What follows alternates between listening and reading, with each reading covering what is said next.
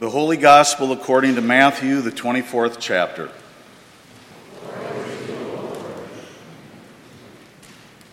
Jesus said to the disciples, About that day and hour no one knows, neither the angels of heaven nor the Son, but only the Father.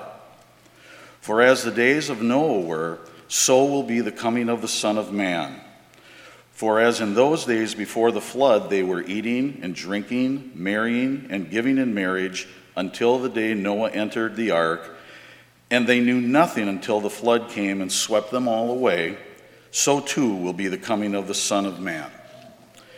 Then two will be in the field, one will be taken and one will be left. Two women will be grinding meal together, one will be taken and one will be left. Keep awake, therefore for you do not know on what day your Lord is coming. But understand this if the owner of the house had known in what part of the night the thief was coming, he would have stayed awake and would not have let his house be broken into. Therefore, you also must be ready, for the Son of Man is coming at an unexpected hour. The Gospel of the Lord. My dear brothers and sisters, I bring you grace and peace from God our Father and from our Lord and Savior, Jesus Christ. Amen. Well, happy beginning of the church year. This is the first Sunday of Advent. Um, this particular year, it comes hard on the heels, of course, of Thanksgiving. It doesn't always happen quite that soon. So I hope you all had a uh, blessed Thanksgiving with family and friends. This morning, I want to say a couple of things about Advent by way of a personal story from a few years ago. But before I get to that story, I want to share a couple words uh, of context again around the word Advent itself. Advent, you may remember, um, comes from a Latin word that means arrival or coming. Uh, and it is inevitable because the season of Advent falls right before Christmas that we think of that arrival or that coming primarily in the form of Jesus coming as a little baby. One of the important things I want to remind us this morning, though, is that as Christians, um, actually the entire year, the entire Bible, our entire Christian life, is an Advent kind of life. Um, and there are actually a few different ways that Jesus comes to us. Yes, Jesus comes at Christmas as a baby, that's the incarnation. But then Jesus, we, we confess as Christians, will come again. He will come to judge the living and the dead, we confess in the Creed. The whole New Testament, in some ways, is uh, talking about that second coming. And another way we can think about the coming of Jesus is uh, between those two periods his originally coming 2,000 years ago, his coming at the end of time, and in our lifetimes, we invite Jesus to come into our hearts uh, every day. And so I mention that because without that context, the first set of readings for this first week of Advent are a little bit confusing. We assume that we're here to prepare the way for Jesus as a little baby, and there's certainly truth to that. But we also come to be reminded about that second coming, which is what the passages today are all about. So I want to talk uh, or lift up a couple points about that second coming, again, by way of a personal story which appropriately for this time of year starts with football. There's a lot of football this time of year, Thanksgiving, right? And by the way, congratulations to the Wayzata Trojans, undefeated state champions. They won on Friday. Well done, Trojans. Um, the Gophers did not fare quite as well yesterday, um, and we will pray for the Vikings tomorrow. Um, my story involves a football game that took place in South Bend, uh, Indiana, 22 years ago. Um, the date was November 1st, 1997. Um, importantly, as a context for this story, and my wife does not know I'm retelling this story this morning, my wife, who's sitting over here, was eight months and one week pregnant at the time. Um, I was a graduate student at Notre Dame.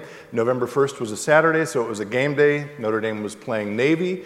Um, it was a terrible cold, it wasn't uh, snowing, but it was raining, cold, windy. It was an awful day in terms of the conditions. And one thing you may not know about the stadium at Notre Dame is that the student section, undergrads and graduates, stand for the entire game. Did I mention my wife was eight months and one week pregnant? And we had already walked a number of blocks to get to the stadium. So we're standing for the first half, um, and by halftime, and we rarely did this, but by halftime we were completely kind of like, this is enough of this.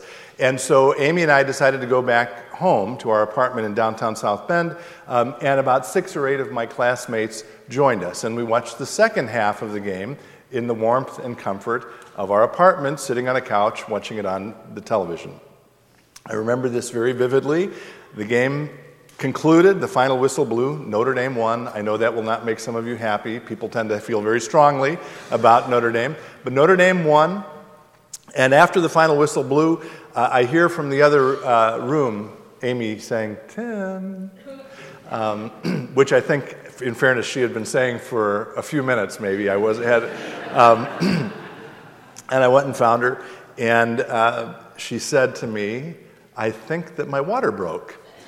And being the completely clueless young husband that I was at that time, I hope I've become a little less clueless since then, by the way. My response to that, to, to that was, well, that's not possible, because then that would mean we're having the baby. ding, ding, ding, ding, ding. Now, this is going to lead to the first point I want to make about Advent, but Amy and I were uh, expecting a child, no question about that. We were uh, prepared in some way conceptually that we were going to be welcoming another member into our family. I promise you, though, we were not ready for that child to appear that particular day. Um, and so we threw a few things into a bag very quickly. Again, I had some of my friends who were classmates, uh, dear people, um, do a few errands for us, and they were going to meet us at the hospital. On the way to the hospital, um, and just to be clear about this, this was Amy's idea, not mine. Someone yelled at me after the last service about this. We stopped at a drugstore to get this thing called film. Do you remember film? For the camera. And we arrived at the hospital, and within about five or six hours, our first son, Luke, was born. All right. Two points I want to lift up about how that story is related again to Advent in the sense of this second coming, Jesus returning at the end of time. The first, and again, the entire New Testament in some ways is about this, is that again, as Christians, we expect Jesus' arrival. He will come again, we confess, to judge the living and the dead. The New Testament is also very clear that we don't know when that day will be. And Jesus himself says, It's not uh, for me to know or the angels in heaven to know, only God knows. So, one point I would make this is not the primary point, but one point I would make is as Christians, we should not try to predict that day. Christians have tried over the centuries and millennia to do that, it's never worked out. So, instead, what we should do as Christians is what? Is we should live our lives expecting to meet Jesus today. That's how we should go about our lives, assuming that we will meet Jesus today. Which brings us very quickly to the second point, because the first point I just made, we should live as if we're going to expect to meet Jesus today, sounds a little threatening, doesn't it? It's a little like, he's coming again. Watch out. And if you haven't seen it, the, the bumper sticker that sort of uh, encap- encapsulates this is um, maybe you've seen it Jesus is coming, look busy. And it's funny, and we laugh, but we laugh because beneath it is, I think, something that speaks the truth to us. We think, yeah, he's coming again, and I, he might be coming, you know, because he's mad at me. Or he might be coming to get even, or he might be coming to find me doing something that I really shouldn't be doing. And part of the point I want to make is if that's how we think about the second coming, if that's how we think about the end of time, that will inform how we live today.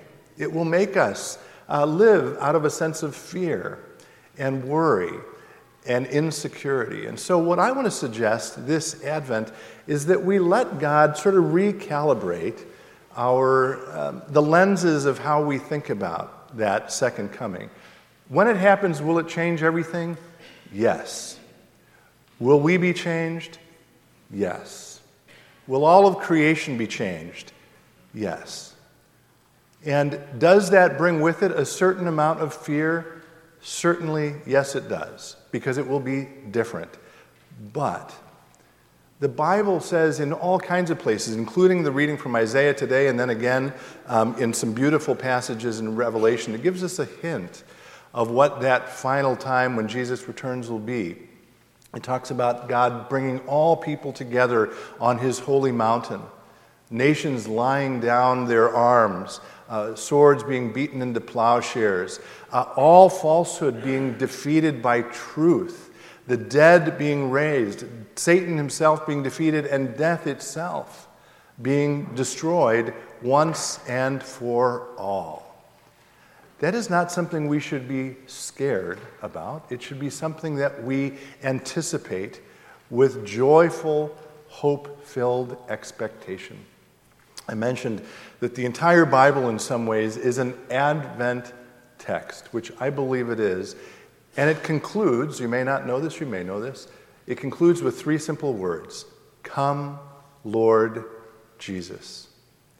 My prayer for us this Advent is that we can pray that prayer, not from a sense of fear or concern, but with the kind of hope and joy filled expectation that, I don't know, parents have when they're planning to welcome their first child. Will you join me in a word of prayer? Good and holy God, during this season of Advent, we anticipate your coming. Yes, as a little child at Christmas, and yes, in our hearts today, but we also pray that you will transform our hearts to await your final arrival with joy and hope and expectation. And all this we pray in the holy name of Jesus. Amen.